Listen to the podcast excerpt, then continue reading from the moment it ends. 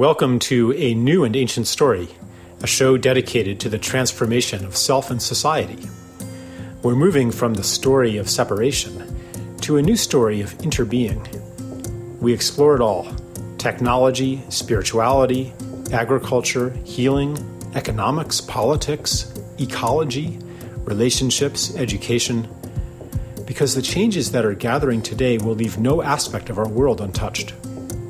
For deeper engagement with these ideas, join our community at newandancientstory.net. So here I am once again, Charles Eisenstein, this time in conversation or something like it with Kelly Brogan, good friend of mine and uh, author of A Mind of Your Own. I describe Kelly as a renegade psychiatrist. And uh, that's the beginning anyway. So, hi, Kelly. Hello. I'm bringing you some Manhattan vibes. I don't know if you can hear that. Yeah, I can. The siren. Ambulance in the background. It's sort of de rigueur here.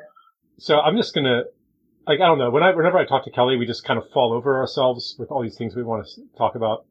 So, but I'm going to at least seed the field a little bit with my favorite Krishnamurti quote that you can comment on, which is, it is no measure of sanity to be well adjusted to a profoundly sick society. What does yeah. that stimulate in you? You know, I think it's, it's one of our powerful points of overlap because I came to this conclusion, uh, that symptoms of mental illness, so to speak, if we're going to use that phrase, are just that, our symptoms are some sort of a message or a sign that has its own inherent meaning. I came to that conclusion actually through sort of the portal of uh, physical healing and understanding the role of, of bodily wellness in psychospiritual experience.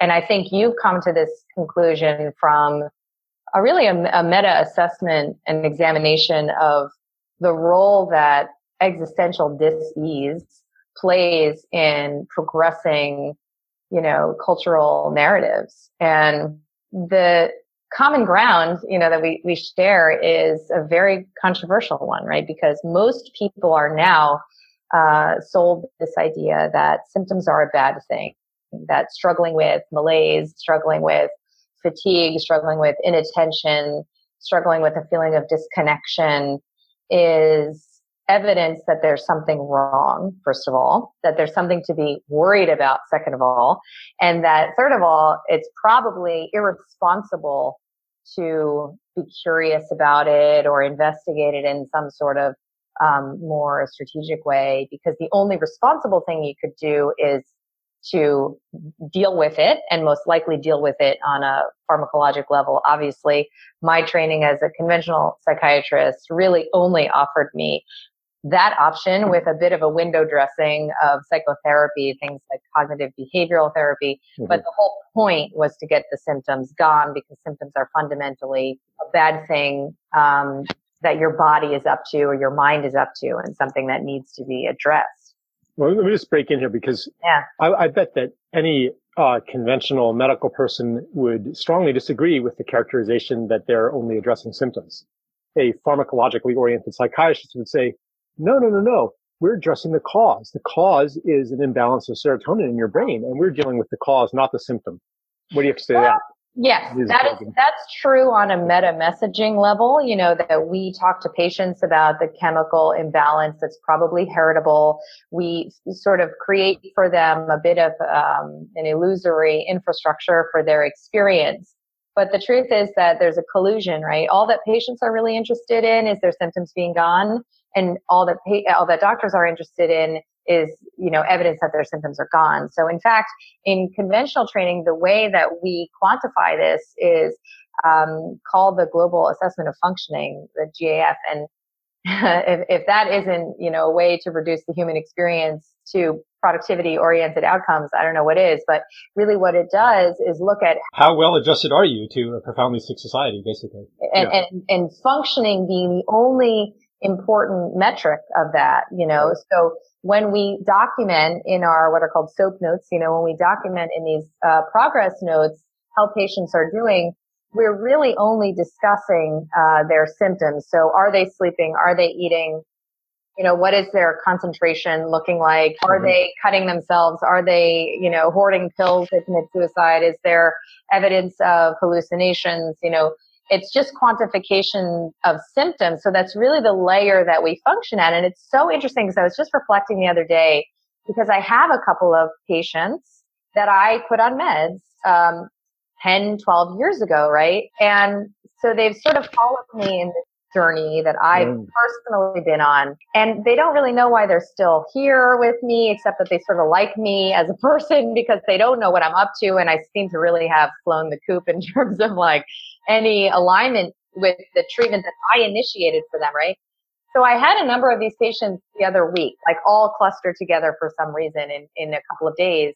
And I was reflecting at the best that I could do when I was medicating patients was really just get them out of a crisis, essentially numb them, sedate them, mute them to an extent that they were no longer in acute crisis. That was considered a good outcome, right? Mm-hmm. I never got them to a place of vitality or any sort of exuberant experience in life and never got them to someplace new necessarily. You brought them, you, you brought them back to Freud's ordinary misery. Exactly. And, yeah. and, and they are miserable. You know, these patients are really miserable. I mean, they're struggling with a quality of life that I don't even, you know, recognize as a meaningful outcome anymore in terms of my clinical practice now. But I mean, the amazing thing is that if you ignore the question that symptoms are asking, then you never embark on the journey and you never get to this new place, right? Because I think intuitively we all know that we don't want to get back to normal. Normal sucked to begin with. Like we want to get somewhere new. And it's just about how afraid of you are, uh, you know, are you of that somewhere new? How willing are you to sort of take that leap? And that's where, you know, working with a healer or a guide or a teacher or this kind of role that I find myself in now is, is really performing just a sort of containment service, I guess, um, for that process of inquiry. So when it comes to this idea of functioning, I think of imagine if you were a psychiatrist uh, in Nazi Germany and the death camp worker comes to you and says, you know, like, I just haven't, my heart isn't in my work anymore, you know, pulling that lever to gas the Jews, you know, and I just, I'm assailed by feelings of, of worthlessness and I don't feel like getting out of bed in the morning. And you fix that person so they can keep doing their job. Like that's, that's a rather extreme version. It's not though. I but, can't tell you how many women I have worked with who've been in abusive, violent relationships that they have tolerated because medication in many ways has like turned the fire alarm off while the fire ends up raging. And mm-hmm. this is an extremely common model. Again, if we're prizing functioning, if we're prizing punching the clock, if we're prizing sort of business as usual, there could be a way of assessing psychiatric uh, medication interventions as being highly successful. Uh, because right. for whatever they do, which is a largely unexplored territory of science, you know, for whatever they do to consciousness, most patients would agree that they have a blunting effect and mm-hmm. that part of what they allow for is a degree of tolerance or as you said, you know, adaptation to potentially a highly dysfunctional uh, set of life circumstances. Yeah. I mean, so normal, like normal functioning basically means complicity with the world destroying machine that mm-hmm. comprises our economy, our political system, and so on and so forth. And the system metes out varying levels of reward to those depending on how skillfully and enthusiastically they contribute to the machine. Now, normally a psychiatrist is somebody who's been given a fairly high level of reward, a high position, social status, money, and so forth. And that means that a psychiatrist would normally be more invested in believing in the fundamental rightness of the system that validates her. Yes. Which is why I'm always a bit surprised when, because, you know, my job is essentially a, uh, a kind of big picture critique and proposal of alternative to the existing system and the narratives underlying it. So I'm always kind of surprised when somebody who is in the matrix or has a position mm-hmm. of status in the matrix, like actually reads anything I write or um, likes what I'm saying, usually it's someone who's just dropped out. You know, it's not someone who's working on Wall Street. It's someone who left Wall Street. It's not somebody who's in government It's someone who's left government. You know, it's not a CEO, it's someone who's a former CEO, uh, a lot like former doctors, former economists, a lot of them. So I'm, and I, so I feel surprised, but also this stirring of an unreasonable hope when I connect with people like you, because I'm like, maybe a revolution from the inside is possible too. Hmm. Yeah. I mean, it's so, it's, I rarely think of myself as still being on the inside until I realize that I am. Mm. You know, hmm. I think of myself as having left base camp, um, to sort of hike out into the wilderness on my own. But then I am reminded repeatedly that in fact I still can function if I choose to as a bridge to the mainstream and that, you know, for example, I'm on a list serve of some of the first several hundred what are called reproductive psychiatrists, which essentially means uh, psychiatrists who are specialized in medicating pregnant and breastfeeding women, which was, believe it or not, my specialty at the fellowship level. Well, what's a great idea? What could go wrong with that? I mean, fetuses need medicine too, you know? What if they get depressed? Right. And what's crazy is that it, it, it helps me mm-hmm. to actually have deep compassion for these people who have aligned themselves with making sure that women feel all right about taking medication at these times in their lives because I used to be one of those people and I thought I was doing a good thing. I was working really hard to advocate for the women I was treating. I wasn't like some negligent, you know, sort of like phoning it in kind of a doctor. I mean, I, I've always been really passionate. It's been about different subjects, but you know, so I have compassion for these these providers. But recently, uh, I'm sort of a fly on the wall in this list serve, right? And I watch them discuss, you know, the latest research on medicating pregnant women with antipsychotics and with stabilizers, et cetera, and sort of cherry picking the data as we all do. And someone recently brought up my book said, and didn't know I was on the listserv, right? And said, well, what do you think of, what do you guys think of this book? And I sort of was like, gulp, you know, uh-huh. wow, the moment has come. And I really meditated about it because I thought, okay, I can stay quiet and just see what unfolds, or I can say something and try and humanize how it is that I have, you know, found myself away from base camp, right? So I chose to do that. And I told them, you know, about a bit about my story, you know, that I used to be totally conventionally trained. I believed in every single one of these pills I ever prescribed. And that because of my own healing experience, you know, which is always, almost always the portal mm-hmm. for doctors who leave, who leave the matrix, um, you know, healing myself from Hashimoto's thyroiditis, I had a lot of red flags raised. And then I became concerned about informed consent and not telling patients the things that are in the science. And eventually I put down my prescription pad, right? And so it ended up being so far an interesting thing where a number of psychiatrists have offline now contacted me and expressed more of an interest in what it is mm. that I've been doing. So, so perhaps I am positioned with one foot in each world to really bring sort of like a, a sampling hors d'oeuvre platter or something of your work uh, to these people who would otherwise not know even where to begin to decipher what it is that you're talking about. And, I, you know, your work completely changed my life as it has so many people, for so many people, because I was ready to receive it. And not only that, I needed it in order to proceed with my um, purpose, you know, here on the planet. Because otherwise I would have been coming at it from the perspective of righteousness, which is a very comfortable place for me, mm. you hmm. know, and I would have been coming at it from a place of beating the enemy, right? So now that I'm on the other side and I understand that pharmaceuticals are,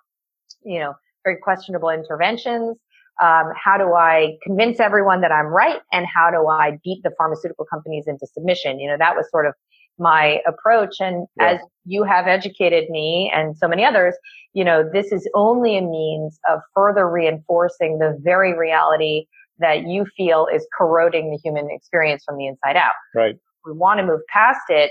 There has to be a way to celebrate a different kind of experience, you know, sort of like that uh, Bucky Fuller quote that there, you know that there's a way to make the current model obsolete, you know, by really creating something so beautiful uh, and compelling, even amidst all of this wrongness.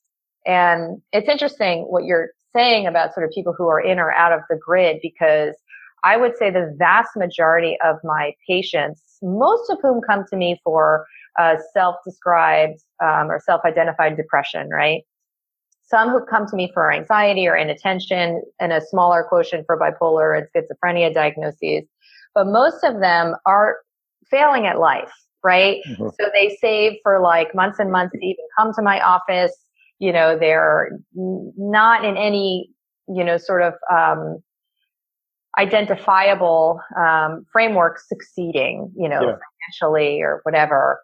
And it really occurred to me recently, I would say in the past year, that perhaps one of the things I'm here to do is to help artists, you know, in the broadest definition of that, sort of come back into their bodies, you know, to, to inhabit in a trusting way their own organism. And, you know, so that they can help divine this path that you refer to, you know, to, to do that more beautiful world because I, because I am still in, in this infrastructure credentialed and I have a pretty office on Madison Avenue and, you know, I put a lot of money into my education and I, and I meet all those stupid antiquated boxes of you know, sort of validating the import of what I have to say. It's not lost on me that I have no original ideas. And I am just a really good, I think, curator of a lot of really ancient information, you know, that's been around for a long time, principles that drive Chinese medicine and Ayurveda and naturopathic, um, you know, principles that coming from me with my degrees seems to be at this point in time like right. used with a placebo effect that would be otherwise hard to generate. So maybe that is how I can, you know, sort of channel some of that um, empowerment to to to my patients. I don't know, but I, I'm aware of that sort of. Um, well, also, like I think that that this ancient knowledge, uh, this that you're talking about, even people who are very deeply embedded in the matrix, there's a part of them that really wants to believe that too. But when the story that they're living in is very, very strong, it, they're too guarded to be able to really access that. But yeah. there, there comes a point where it's not working quite so well anymore. But they still, they're still not going to listen to someone like me because there's still that gatekeeper. Yeah. But if you can reassure the gatekeeper, which you can using your credentials and generally civilized comportment and appearance, which is something that I'm not always that good at, you know, you can kind of reassure those gatekeepers and give them permission to step into a much larger understanding of self and world. Another thing that came to me, I mean, you know, the, the essay Mutiny of the Soul that yes. I wrote and then used as a basis to review your book. Sometimes if I'm interacting with a depressed person, I'll almost even say congratulations, you know, on the strength of your spirit that enabled you to pull back despite all of the pressures on you to continue to participate. Yes. Right? You went into this space between. You went, you, you stepped away from the world or the life that had become the wrong life. And then after now, maybe you're ready for the next stage to re-engage life in a different way. And that is something. So one of the delusions or conceits of our culture is that whatever you're supposed to do, you're supposed to do it on your own, using your own strength of will and, you know, first you got to figure it out or get the instructions or somehow find what to do and then you do it. But what I discover is that like this re-engagement of life needs help. It needs an activator. It needs a supporter. It needs very often a community. Um, it needs a mentor sometimes. Mm-hmm. Um, and then maybe that's, you know, when someone's at that place in their lives and they come to you, it could be very useful, like super powerful. Sometimes it might even require just like yes. a word, Totally. You know? Uh, and then the other part though is the community part. And so I'm interested in, like you're doing, like there's only, you know, so many of you, one probably, and various allies, but, but, you know, the, the longing now for a new story, as I describe it, is so vast mm-hmm. as our, as many, many, many people at the same time are entering that spot of, you know, this really isn't working anymore. Just coming to you one on one isn't going to do it. So you've done the, like now you're doing like an online program. Is that working as well? I mean, cause I'm, this is an inquiry for me too. Like I've oh. dabbled in online programs, especially around the, the food and diet stuff. I'm thinking now maybe like what it really needs is community and like, how's that working for you, for you? Yeah, it's interesting because I uh, I can be a real lone wolf and have a mercenary nature. And so sometimes the idea of community, honestly, on the surface, sort of grosses me out. Like I feel like, oh mm-hmm. yeah, whatever. That's for other people, like to indulge in some kumbaya type energy that I don't have any need for, and is is really. We're, going to end the interview with a with a round of kumbaya, by the way. for this micro community. so it was. I was a very very late comer to this concept, uh, just by my construction, I think, uh, temperamentally, and then as you said, the nature of my work with patients is is dyadic. And in fact, it's almost paternalistic. Like my, mm-hmm. I, I rule with a very, you know, sort of like apply a heavy hand in my practice. And it's Saturnian almost like I, you know, I, I expect a lot of my patients and they're coming to me because they're ready. And I have very little patience for sort of setting the bar lower than I know they can set it for themselves. So it's it's a bit of a masculine energy that mm-hmm. you know, so to speak, that I bring to the to the complementarity here, right? And and it seems to be designed because I am in a way that I'm not even in my normal life with patients.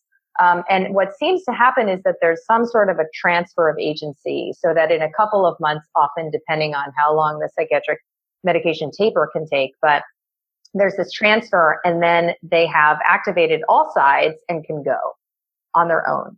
Um, and that seemed to have worked to the extent that I thought, okay, how, how, where do I, you know, what role do I play in, in this alchemy? You know, like how essential of an ingredient am I? Cause I wasn't sure. I am an activist first and in it, you know, to, to, to move the needle, to, to change conversations about big ticket items like what is normal, you know, what is healthy. Yeah. Um, you know, how can we understand, you know, what we are doing when we are medicating large swaths of the population into altered states of consciousness that are largely complicit with um, the world destroying machine, right? So these big questions are what I wake up to address, you know, every single day in whatever way I can. And I realized early on that there was um, there there were grave injustices at work in the field of psychiatry, and the psychiatry is arguably positioned, as you know, very auspiciously, right? To because of its absence of any objective testing, anyone could could you know fall prey to its uh, influence. And I practice in New York, where you know two doctors, even residents, can take away your civilian rights and inject you against your will and keep you confined and even locked up and transferred to a state facility for an indefinite period of time. So this is, you know, quite um, heavy stuff we're talking about, right? So once I began to learn more about the truth around the history of psychiatry and, and its current practices, I knew that I needed to get the, at least the information in the hands of as many people as possible. And again, understanding that maybe I'm in um, this particularly privileged position of being a, an apt messenger, right? And so I wrote this book and I thought, okay, this is the way to do it. It's through a book. People think books are important sources of information and they already are expecting to get something, you know, of some legitimacy from a book. But I really wanted to transfer the experience, right? Because my patients become activists themselves, often go on to become healers because they've had an experience. Because you don't, as you know, change anyone's mind through information. It just doesn't work that way. You change someone through an experience of inhabiting a different truth.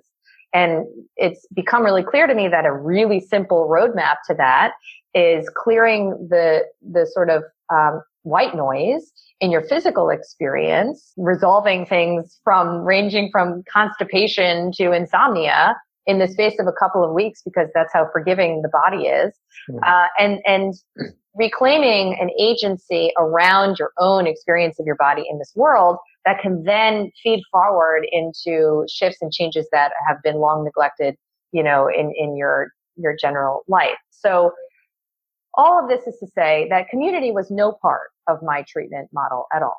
Mm-hmm. And then I started to, because I follow the medical literature pretty obsessively, and I started to read a literature that talks about how the body actually potentially has embedded inflammatory signaling around social isolation. So that actually there may even be messages um, on the the you know sort of so to speak chemical level in the body that draw us back to the tribe if we have self isolated. And this is pretty compelling because if you look at depression as being like fundamentally a healing uh, state for the body, mind, soul, however you want to look at it, um, to think that actually there are embedded messengers in the body that actually are drawing you back towards contact, love, you know, loved ones, um, drawing you back into connection. You see how sort of um, ancestrally supported this model really is. And so it was through that scientific lens that I began to sort of think about, okay, so what is the role of community? Obviously, you know, you can see the portals that I need to begin to examine like common sense. And then I began to have my own experience because I never had a community and again, have always been sort of like a bit of a loner. And as my life began to fall apart, you know, as so many of ours have, frankly, over the past couple of years, I had some of the more transcendently healing experiences that I never even knew were possible in the Kundalini community, Kundalini yoga community. And I began to feel aware that something was missing, right? It's like one of the most poignant human experiences is to become aware of something you needed and you didn't even know you needed. Mm. And so as I was having this parallel experience, I was developing this course over three years to again bring this direct to the individual, you know, in a more handheld way. I developed this online program so that no one has to see a doctor. You don't have to find some fancy doctor like me or a functional medicine doctor or a naturopath or anything. You can do this totally on your own with some structured guidance. I do believe that we are fairly programmed to invest. And I know I wouldn't even begin to enter in economics conversations with you um, because I don't have that sophisticated an understanding of this. But I do, I do believe that there is something in the tension of investing financially. So I knew that I wanted to sell it for that reason. Even though I do give a ton of information away free on my website, I don't find that it has quite the impact, you know, that these more structured engagements have. And what I found was that from the beta launch, the first run, you know, after three years, we like did the unveiling, right? And this beta launch, I, I had no idea what to expect. I didn't know if this would quote unquote work, if people would get it. I, these people could have been anyone from anywhere in the world. I have no idea their level of motivation or appropriateness. And meanwhile, you know, to get an appointment with me in private practice, it's like a Harvard application. It's like a, it's like a match.com, you know, alchemy that I'm looking for, right? So without that, how would this work? And I realized after we began to get the testimonials in of people's, like you said, like all they needed was like, like a little tap. And, and this course was that, right? So all they needed was like this minor, um, tipping point influence and their entire lives were changing. You know, people losing diagnoses from autoimmune conditions to psychiatric diagnoses, coming off of medications, having like major shifts, like deep feelings of gratitude, all the stuff I never thought was possible remotely. And I realized that's not the information in there. The information is available everywhere. It's available in the book. It's available online. It's available from other people. It's the community. So as a part of this group, there's like an online Facebook community like you have. And it's a private group. And unlike so many of the online groups in psychiatry or in any realm of pharmaceutical in- injury, whether it's vaccines or you know antibiotics with phlox cases or whatever, there's a lot of rage, right? A lot of pain, a lot of rage, and the communities end up, you know, sort of embodying that vibration, so to speak, right? And I've I've watched hmm. them because that's how I taught myself how to taper patients off of psych meds is from patients themselves. So I've been on these boards and in these groups and it's very challenging, understandably so, like energy to be in. For whatever reason, the energy of this group is very different. It's super um, embracing, really open, really expansive. And, you know, I really sort of sometimes hate this word, but it's really loving. What's the name of the course again? Or how does someone? Yeah. So it's, it's Vital Mind Reset. Vital Mind Reset. Okay. Yeah. So I hope it's not too an abrupt, too abrupt a shift. No. That came to me. Well, a couple things. One was that when you were first saying that you read stuff about the inflammatory effect of isolation and so on and so forth, I was like, come on, Kelly. Rolling your eyes, I know. Like, is that why you decided? To, Pretty much. Listen, I'm being honest. That's really, that's super nerdy. Um, that it's sad. It's like it reminds me of that example I heard you give when you were you when you were speaking once when you were saying like if a parent needs to be persuaded about why right care for their child, like that's pretty much the place that I was in. And uh-huh. I frankly I think a lot of people, particularly in the scientific community, are in. They need to be reminded of why to be human. So wanna, another thing here that I want to bring up, you know, I'm involved in a lot of different fields, I guess you could say. And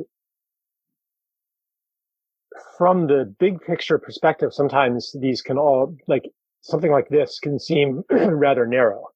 Mm. Um, in the context of, you know, species extinction perhaps, or, um, global climate change or something like that. Uh, but most of the people listening to this know that I reject that logic mm. that validates the big thing over the small thing. Mm. And um, mostly because our world is not linear and we don't know actually how change happens in the world. It can start with something very small and seemingly insignificant. And then something that seems really big just creates ripples on the surface and doesn't change the deep currents. Uh, but another thing that just came to me while you were talking, when you said you, were speaking of medicating large swaths of the population in order to keep them compliant in the way things are already. You know, I've been reading stuff on plant intelligence, Stephen Buhner's book, for example. So it turns out that, and probably any indigenous person already knows this, but that intelligence is not, and consciousness and awareness and sentience and, and, and pretty much everything we associate with beingness is not located in humans alone. Yeah. And that, so for example, there's mycorrhizal intelligence, you know, plant like root and mycorrhizal networks are more complicated than brain tissue and use a lot of the same neurotransmitters. There's serotonin, there's dopamine, there's epinephrine, there's norepinephrine, like everything. All, all of them are used in the plant world too. So given that these uh, medications often do not easily biodegrade, mm. they're actually getting into everything. So it's not just the swaths of the human population that are getting medicated. It's the entire population who drinks drinking water that, that the, the residues get into. And not only humans, but animals, plants. Um, it's getting into everything. So there is also, this planet is a living being. So climate is not just a matter of these kind of chemical inputs and it has a mechanical effect to raise or lower temperature. Yeah. The, the community of life, just like a human being does, or any organism, the community of life regulates the planet. So if it is compromised in its intelligence and its responsiveness, you spoke of a blunting mm-hmm. of, of perception and, and sense if it's compromised in its in its intelligence, then it's not going to do that as well. So I think that you know, that's just another way that that all of this is connected. Yes, I I mean I couldn't agree more. It's it's this philosophy which is obviously native to so many indigenous cultures, particularly probably African, which is that the sickness of one is the sickness of all, right? So we see that reverberating on so many different levels. You're talking about neuro so to speak, neurochemicals, right? But it's yeah. also in terms of the microbiota and, you know, the, the decimation of these organismic ecosystems internally, you know, to ourselves and then even at the soil level and even at the cloud level, you know, that we can look at how there's been a bio disruption and, you know, sort of the etymology of the word dysbiosis, right? Which is wrong living, wrong mm-hmm. way of living. And, um, what I find really most profound about psychiatric, uh, sort of the, the role of psychiatric illness, so to speak, in all of this is that there's really an encouragement, you know, a sort of fostered lack of awareness, right? Because if you're sick and you know you're sick, like you have, you have cancer, so to speak, and all of your efforts are going towards like fighting that and, you know, sort of putting that into submission, there's still this divided you against the problem um, mm-hmm. which obviously is a big part of your advocacy is to healing that divide. But in, in the realm of psychiatry, because it's so pervasive and it's such a broad net without any degree of, um, discernment, really. I mean, it, it, anyone and everyone will ultimately be encompassed by this net on the planet, right? Where everyone begins to consider the possibility of what their life might be like with medication. No one will escape characterization, I think, right? So this is why it's relevant. And part of it is that then what you lose is your awareness of the, of the sickness, right? So you can lose in this blunting of consciousness, you lose any sort of sense that anything is awry or amiss. And it's a different thing than other kinds of treatments that leave you with that sense of sickness, of being sick. Uh, and so I find it really interesting how many of my patients go many decades actually of their lives willfully unexamining major questions and not identifying necessarily as being actively sick. And so what is, you know, what are the consequences of that? What are the consequences of a, of a sick planet reflecting our human sickness, like this shared experience of illness?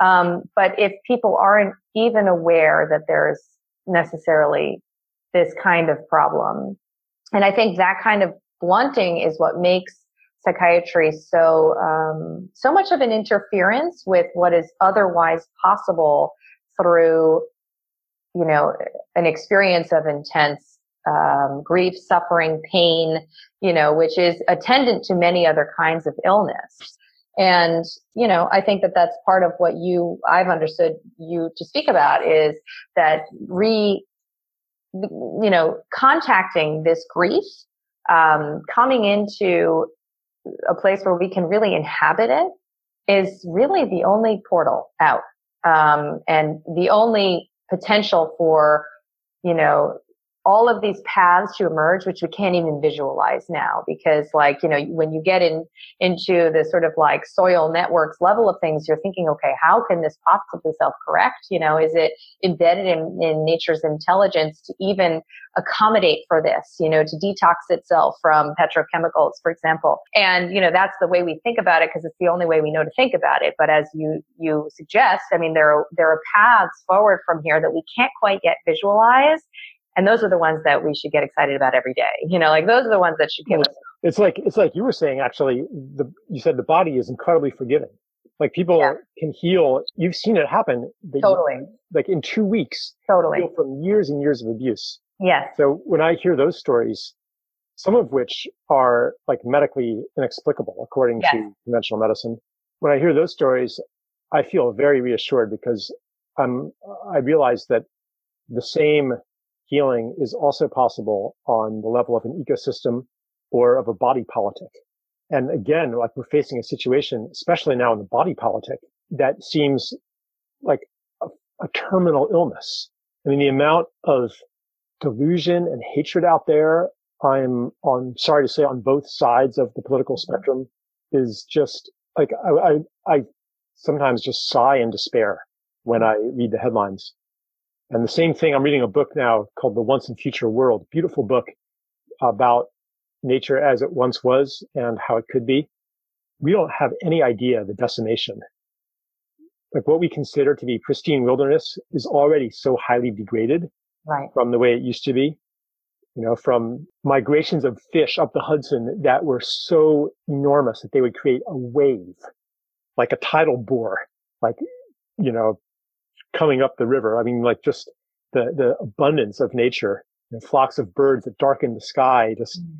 was, you know, just slowly degraded over time. And we don't even know how yeah. good it could be. Like monocropping. Like we think we're yeah. just, there's just one kind of broccoli. yeah, right. right. Yeah. But, but this uh, potential for thriving life that exists isn't actually that far away, you know, and I think one, one thing that your work and the work of so many other people in the holistic medicine field point to is that is just the incredible power of healing. Our despair is founded in the same story that's behind the destruction of the planet. Mm-hmm. The same limited causality.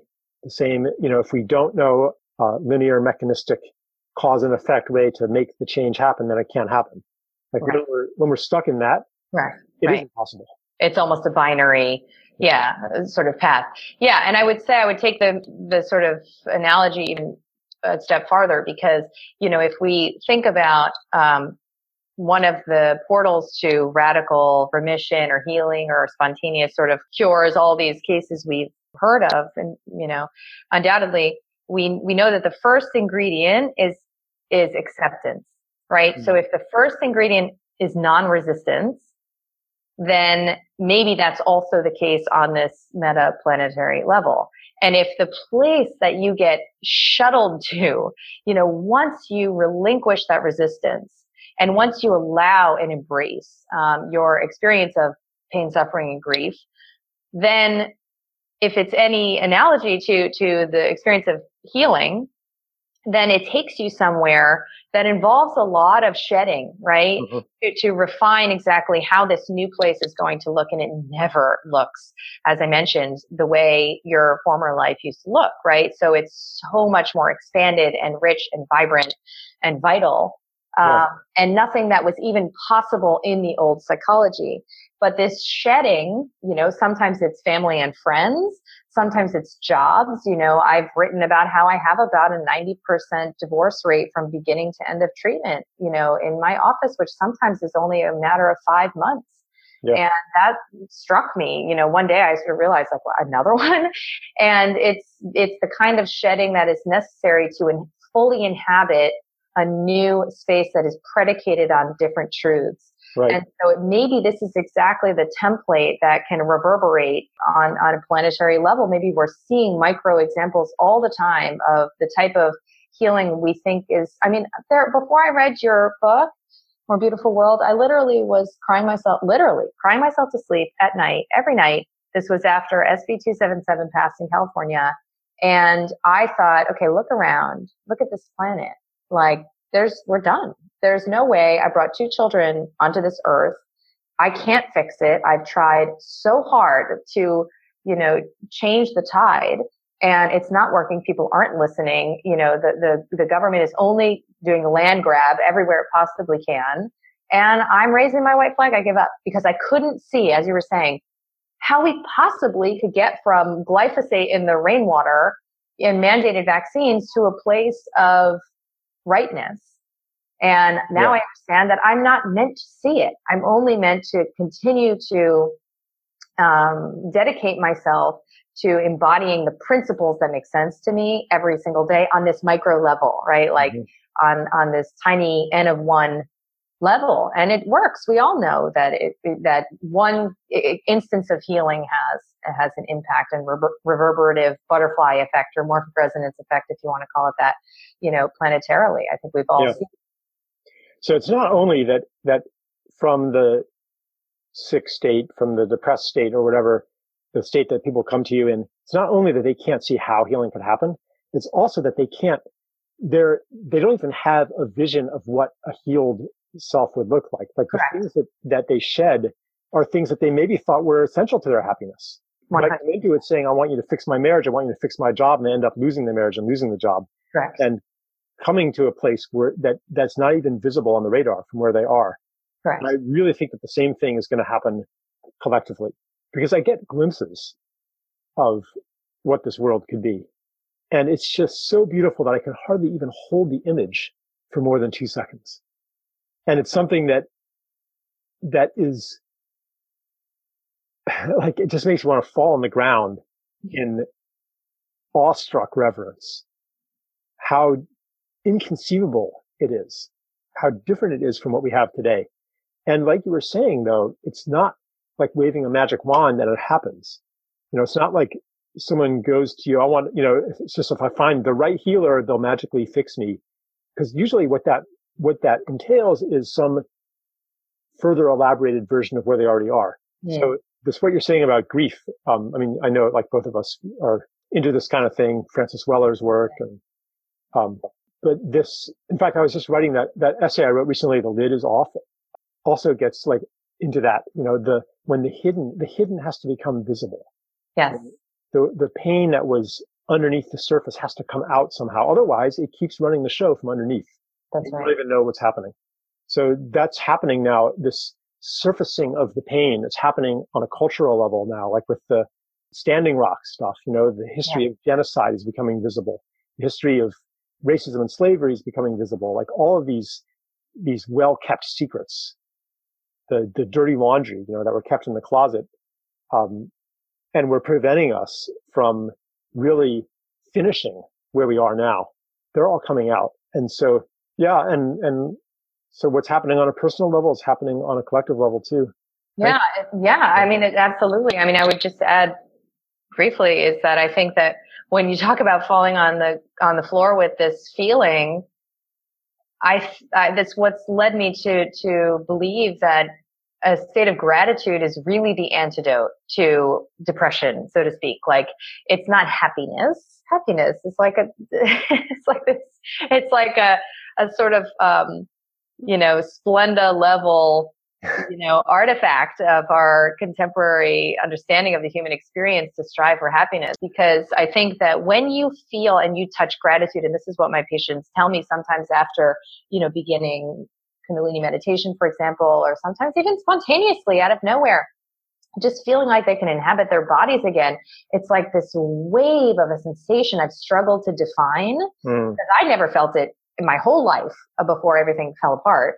But often when things are really at that moment of shedding, like really at that place of crisis, really at that space where you just can't see, you know, what could possibly be beyond be beyond, you know, where it is that you are at, at the edge of the cliff. It's like one of my um, patients said, you know, she got to the end of the edge of the cliff and sh- and she thought she would fall, but she flew. And it's like this poetic example of how you can come to have this experience of expanded energy and gratitude for all of it, like the shit, the beauty, the pain, the ecstasy, like the full spectrum of the minutia that is so meaningless you can't even be bothered to pay attention to it to the gravity that is so deep you can barely hold it in your consciousness like all of it at once and you just have this momentary contact with a feeling of wow this is mm-hmm. amazing mm-hmm. of wonder right and so once you've had that you can't unknow it mm-hmm. and it's really hard then to convince yourself that everything is lost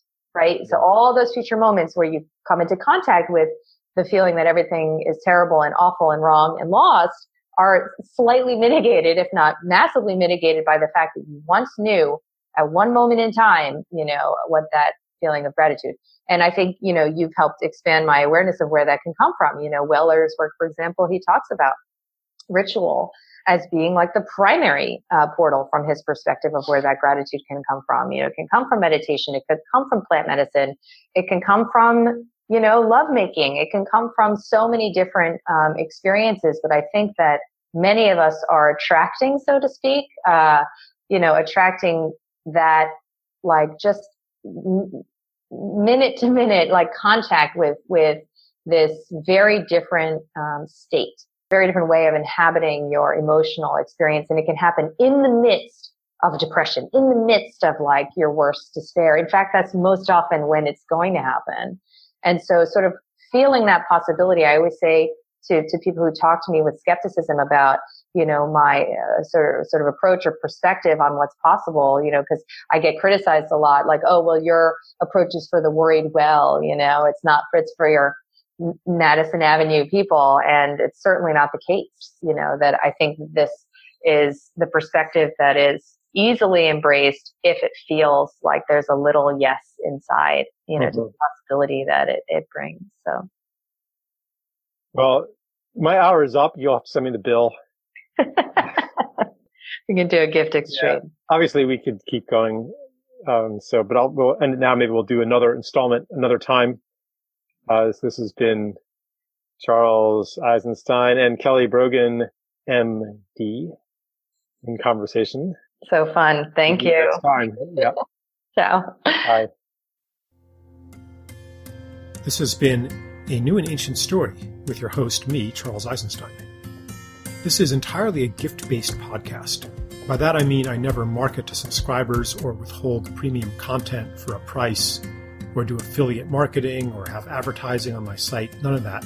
Instead, I rely on supporters. If you would like to support this work, you can subscribe at newandancientstory.net for a small monthly amount. Uh, you can also subscribe for free. Either way, you will be notified automatically every time a new podcast episode comes out. At the same site, you can also find archived episodes along with my blog, which is also called A New and Ancient Story. The rest of my work, essays, articles, books, videos, recordings, things like that, are mostly on my other site, charleseisenstein.net. So thank you very much for listening. I'll be with you again next time.